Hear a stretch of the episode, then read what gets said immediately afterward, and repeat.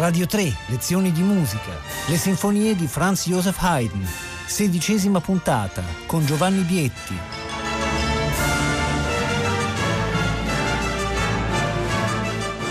Buongiorno da Giovanni Bietti, benvenuti. Continuiamo la nostra serie di lezioni di musica dedicate alle sinfonie di Franz Joseph Haydn. Parliamo oggi della sinfonia numero 68, una sinfonia che normalmente viene datata intorno al 1778, siamo alla fine degli anni 70, questo momento fertilissimo della carriera haydniana.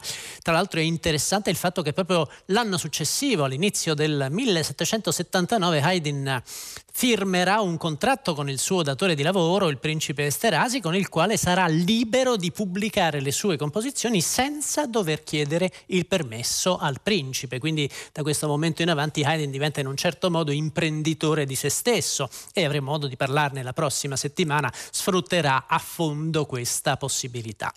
La sinfonia numero 68 in Si bemolle maggiore, abbiamo già parlato all'inizio di questo ciclo con la numero 35 della tonalità di Si bemolle, che è una tonalità che sembra sempre ispirare a Haydn le atmosfere più leggere, più umoristiche, più brillanti. Questa sinfonia non fa eccezione ha una particolarità, tra l'altro è una sinfonia che prevede due fagotti in orchestra che sono usati in maniera molto, molto presente, molto intensa e da pochi anni l'orchestra di Esterasa aveva a disposizione due fagottisti, quasi tutte le sinfonie precedenti di Haydn contenevano un solo fagotto, quindi lo strumento comincia ad emanciparsi decisamente proprio a partire da questo momento.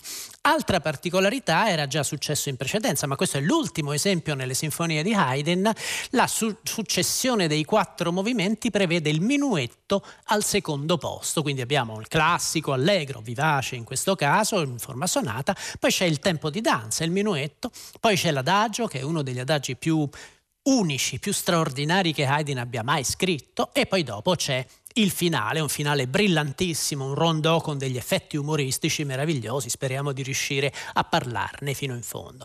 Primo movimento di questa sinfonia comincia con un tema che è piuttosto caratteristico di questo periodo, degli anni 70, un tema teatrale potremmo dire, con questa...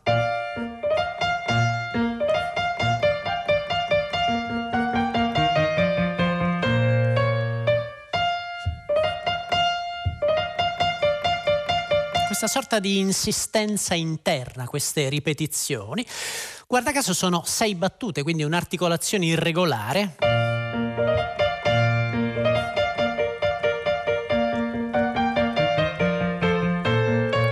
Poi c'è un tutti regolare.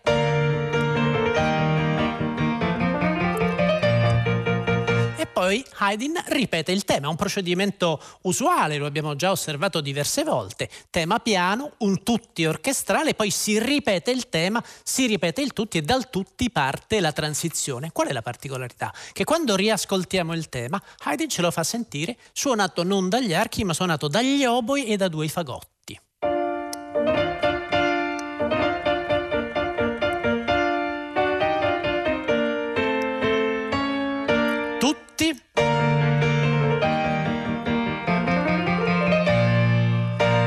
Comincia la transizione. Su che materiale è costruita la transizione? Mo- molto sottilmente. Sentite cosa fanno i bassi.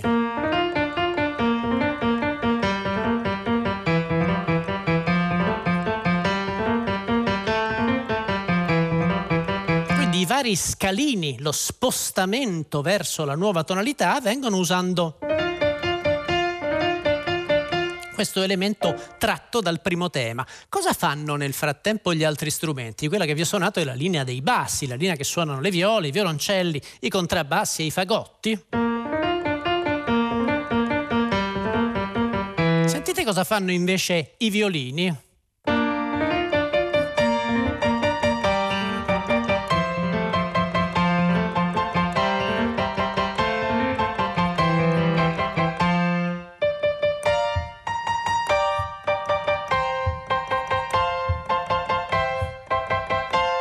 Riconoscete il classico ritmo pseudo-beethoveniano di tre brevi e una lunga, tan tan tan tan, tan tan tan tan, il ritmo della quinta sinfonia, ma qui siamo nel 1778 Siamo 30 anni prima della quinta sinfonia e già ci è capitato in passato di parlare di sinfonie in cui Haydn usa in maniera addirittura ossessiva questo specifico ritmo. Pensiamo per esempio al ciclo precedente in cui ho parlato della sinfonia numero 28. Questo è una caratteristica proprio tipica dello stile haydniano, usare questi piccoli frammenti che diventano fondamentali nell'elaborazione. Quindi questo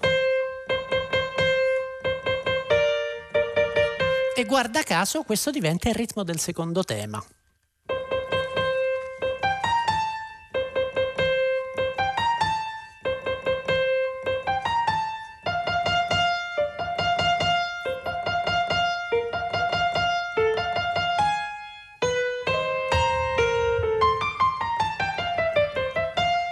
Vedete il modo in cui in una sinfonia haydniana gli elementi che si presentano separatamente vengono poi utilizzati, trasformati, cambiano funzione. Il tema iniziale diventa transizione nei bassi, l'elemento che appare nel corso della transizione diventa poi il ritmo del secondo tema. Le funzioni dei diversi elementi cambiano continuamente e in questa trasformazione, in questo progressivo accumulo di nuovi significati è proprio il segreto, la bellezza del grande stile sinfonico haydniano. A questo punto sentiamo l'intera esposizione di questa sinfonia numero 68.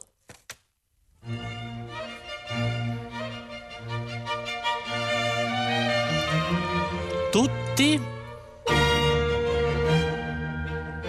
Attenzione. Nei fiati. Tutti. Transizione. Tutti dei due elementi.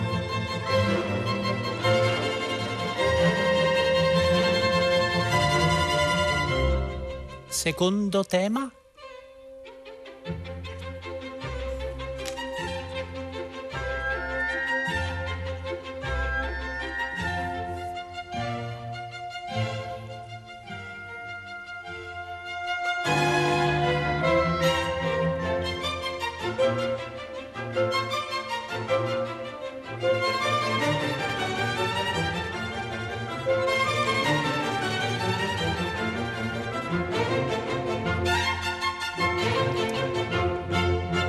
Si ripete l'esposizione. Avete sentito come in maniera del tutto caratteristica?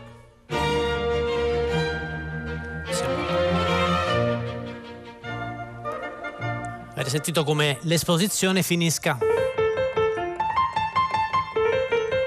Riaccennando al tema e quindi in qualche modo facendo ripartire, ridando slancio alla forma. Questa volta facciamo un'eccezione, non ascoltiamo lo sviluppo, questo è un uh, movimento bellissimo, avete sentito la vivacità, la brillantezza della scrittura, anche perché in questa sinfonia ci sono molte meraviglie, molti segreti che vorrei cercare di, di farvi ascoltare nel poco tempo che abbiamo a disposizione. Il minuetto, per esempio, utilizza una volta di più i fiati solisti. I due oboi siamo abituati a sentirli dalle primissime sinfonie haydniane. Pensate, in un precedente ciclo abbiamo parlato della sinfonia numero 3, l'uso degli oboi è molto caratteristico, ma l'uso dei fagotti soli invece è molto più particolare e nel minuetto Haydn torna a utilizzarli in maniera sottilissima. Vale la pena di sentire almeno questo delizioso minuetto. Poi ci concentreremo sul terzo movimento che è veramente il cuore della sinfonia.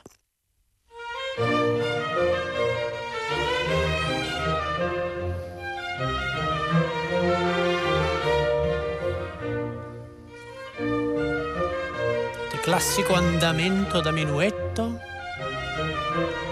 questa danza aristocratica.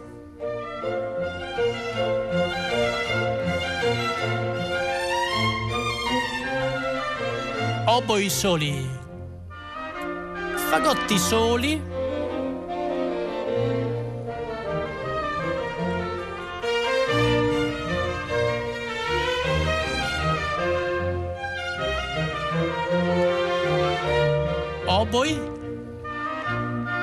Fagotti, tutti.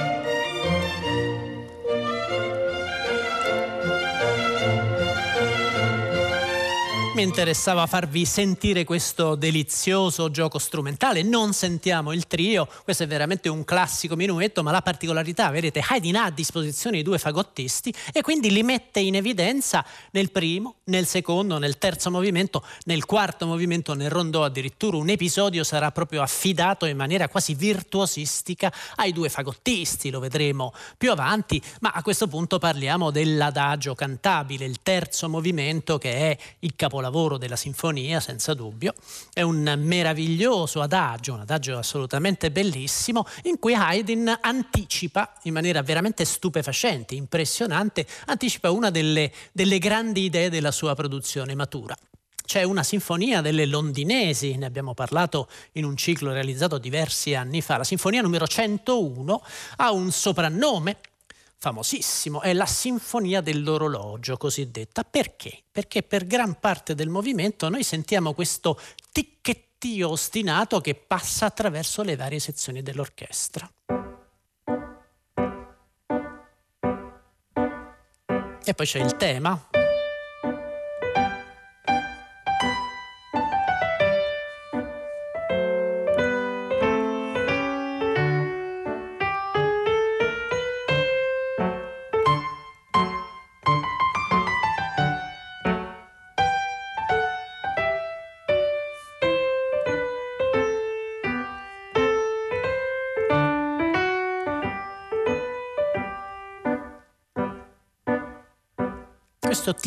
Ticchettio, l'oscillazione delle lancette dell'orologio, della pendola.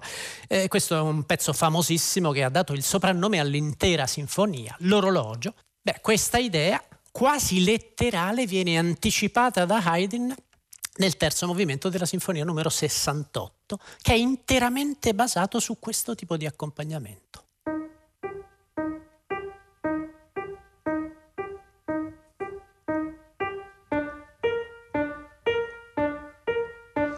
Può sembrare scontato? Beh, in realtà la cosa interessante è che molto chiaramente a Haydn interessa più l'accompagnamento del tema. Il tema, ve lo faccio sentire, è un tema che sembra quasi non, non avere una direzione. Sembra che Haydn non sappia bene dove andare con il tema. Suona così.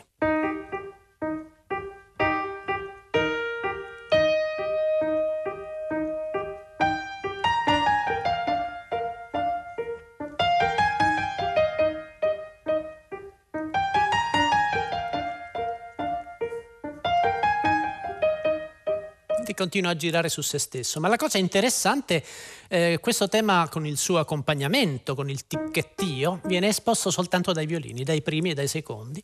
Il tutti, il momento in cui suonano tutti gli strumenti, cosa suonano? Suonano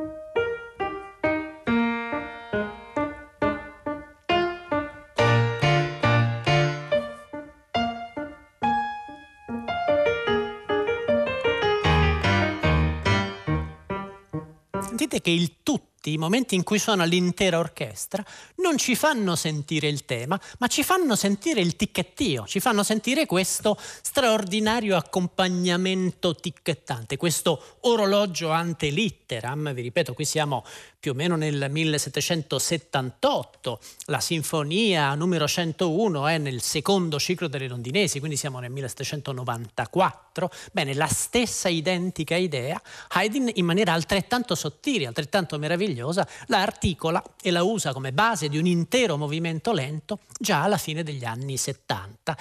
Se non bastasse come dimostrazione quello che vi ho fatto sentire finora per renderci conto che al compositore interessa più l'accompagnamento del tema, basta sentire l'inizio della transizione. Dopo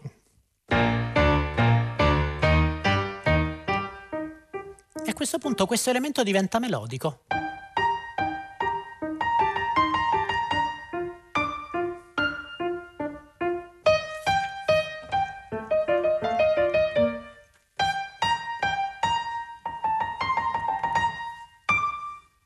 Quindi la melodia dei violini, questa melodia che sembra cercare una forma, cercare una direzione, viene completamente abbandonata e il compositore si concentra sempre di più sul, su questo accompagnamento che in realtà è più importante del tema. Nella puntata di ieri abbiamo parlato del secondo movimento, il movimento lento della Sinfonia numero 62, con questa idea meravigliosa di scrivere quasi un intero brano senza melodia, un accompagnamento in cerca di tema. Ecco, qui l'idea è simile, i temi ci sono, ma sono meno importanti degli accompagnamenti. Sentiamo il secondo tema, ve lo faccio sentire.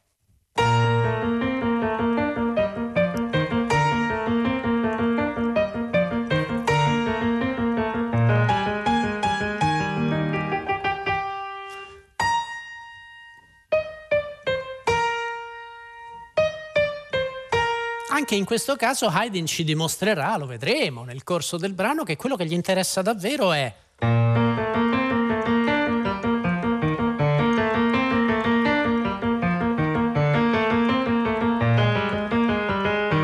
questo movimento nei bassi.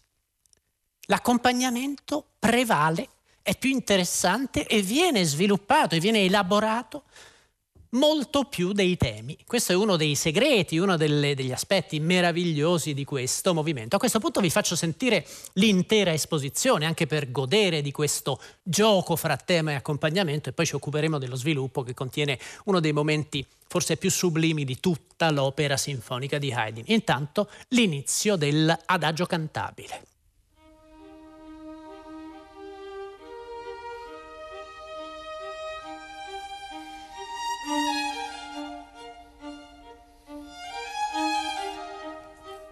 Torna su se stesso, attenzione al tutti.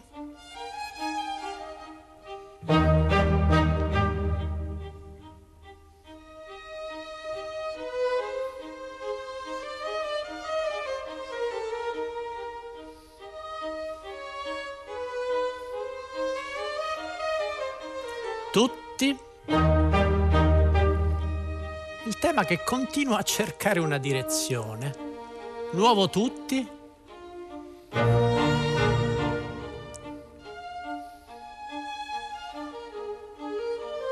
E adesso una nuova melodia.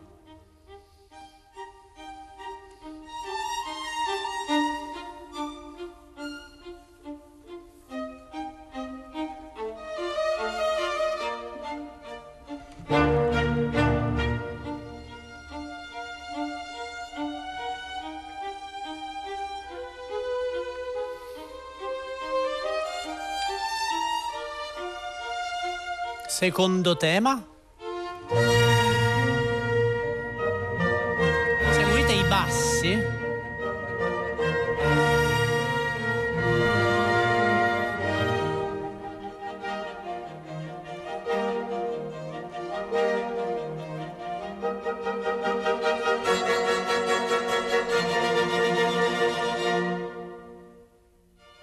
Tipico gesto haydniano, sospensione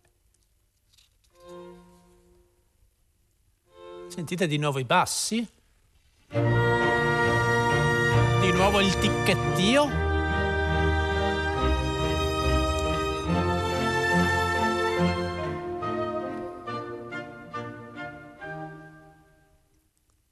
Sentite il ruolo continuamente cangiante di questo elemento.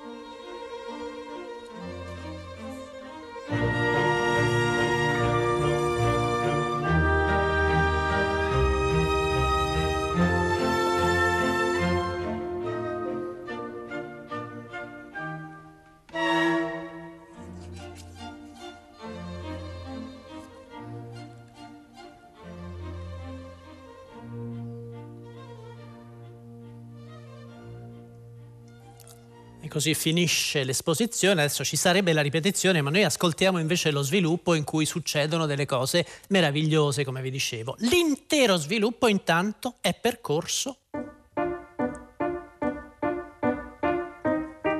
dal ticchettio, ma la cosa più meravigliosa, il punto più straordinario è la grande progressione al centro dello sviluppo che ci riporta verso la ripresa in cui improvvisamente Haydn riutilizza elementi dei due temi, li confronta fra loro e quindi in qualche modo la teoria della forma sonata, una teoria naturalmente costruita a posteriori, viene rispettata, ma che elementi dei due temi usa Haydn? Usa naturalmente gli accompagnamenti.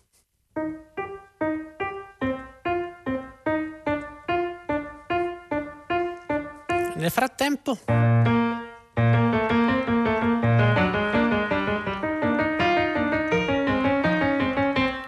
l'accompagnamento del cosiddetto primo tema e l'accompagnamento del secondo tema. Su questo, costruito in una sorta di progressione, un'espansione, c'è un meraviglioso tessuto dei due oboi.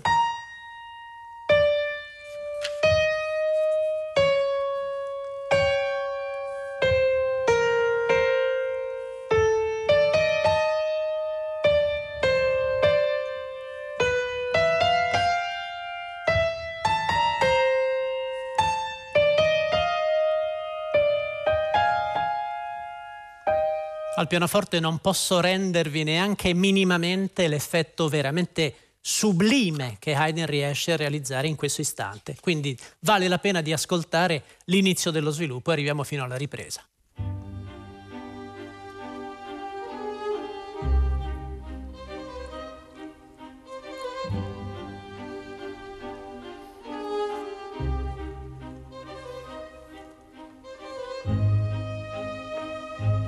Sempre solo gli archi.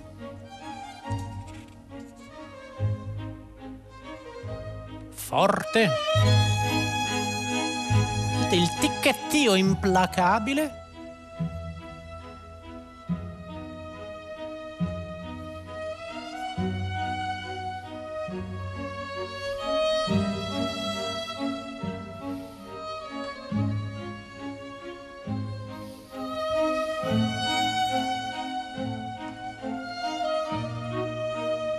Entrano i corni.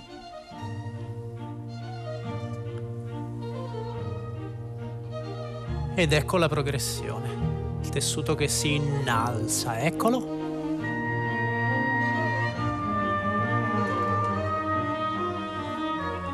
Tutti i due accompagnamenti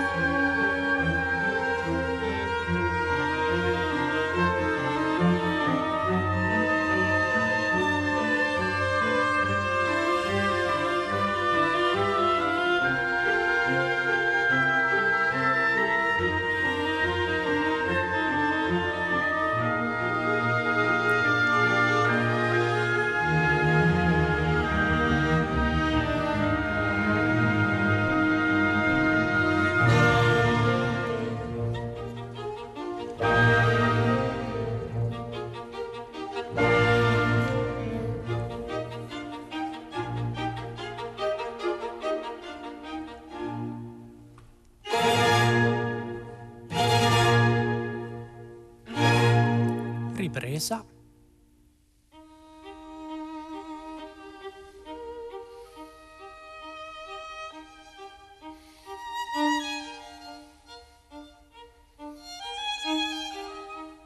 Il tema che abbiamo già sentito naturalmente, che in qualche modo continua a cercare una forma, come avete sentito. Beh, io spero che siate d'accordo con me, questa è veramente musica meravigliosa, è musica sublime. Avete sentito proprio la delicatezza dell'orchestrazione, sono gli archi che insistono sull'accompagnamento ticchettante e l'accompagnamento del secondo tema. I due temi non ci sono assolutamente e in più queste dissonanze delicatissime degli oboi che tengono queste note che sostengono l'armonia e il, il, tessuto che comincia come a girare su se stesso verso l'alto, spingendosi verso il cielo. Questi sono i grandi momenti di sospensione lirica che troviamo nella musica di Haydn. Abbiamo forse il tempo di sentire, non so se per intero, il finale che è un movimento brillantissimo, un movimento umoristico, è un rondò molto esteso è un rondò in cui ci sono molti episodi intermedi, quindi eh, la forma sarebbe A, poi c'è una B contrastante, la B contrastante è questo episodio con i fagotti soli concertanti, brillantissimi, li sentirete, poi c'è il ritorno di A, poi c'è una C, poi c'è di nuovo A variato, poi c'è una D addirittura in modo minore e l'ultima apparizione di A con la coda. A, il ritornello del rondò